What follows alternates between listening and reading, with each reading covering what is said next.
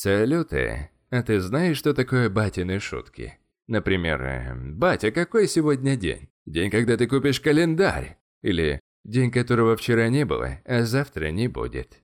В общем, такие старомодно нелепые подколы. Шуточки за 300. Каламбур, одним словом.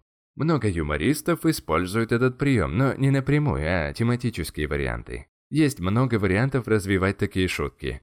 Первый прием называется «мнимый специалист». Здесь ты притворяешься профессионалом, но не обученным, разумеется. Это игра. Используй такой юморок повсеместно. Один раз я ждал очереди к стоматологу и по телеку шел биатлон. И когда русский спортсмен пришел вторым, я сказал, «Я вообще не понимаю, как в биатлоне можно вторым прийти? У тебя же ружье с собой». Окей, мнимый специалист. Дальше второй прием – заимствование из фильма. Например, ты подкатил к обалденной красотке, и тебя спросили.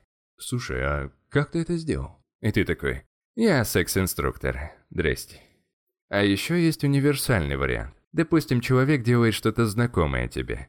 У вас любимая игра, и ты говоришь «слушай, так и до лучших друзей недалеко».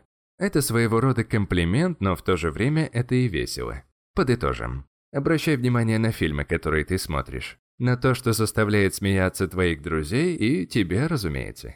А затем переноси это в разные сферы твоей жизни.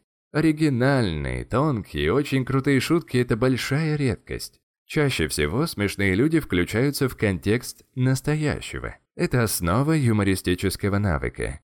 Хорошо, теперь практика. Мы будем комбинировать три вещи. Это разговор с улыбкой абсолютно в любой ситуации. Задействуй улыбку и взгляд.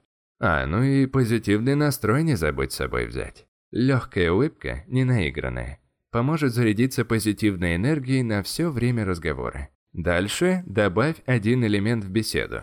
Допустим, на улице жуткий колотун. Ты заходишь на работу и дрожишь прям.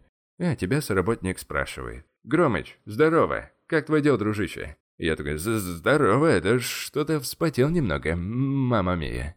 Вот так, собственно, если ты хочешь повысить навык общения, ты должен мелкими шажками изо дня в день двигаться к чему-то большему. Спасибо за прослушивание. Этот подкаст прекрасно дополняет телеграм-канал «Книги на миллион», где обосновалось аж 250 выжимок на книги по саморазвитию. Всего 15-минутная запись и только самые главные мысли из самых полезных книг. Ссылку паркую ниже. А тебе я желаю всего самого высококачественного. Услышимся в следующем подкасте. Пока.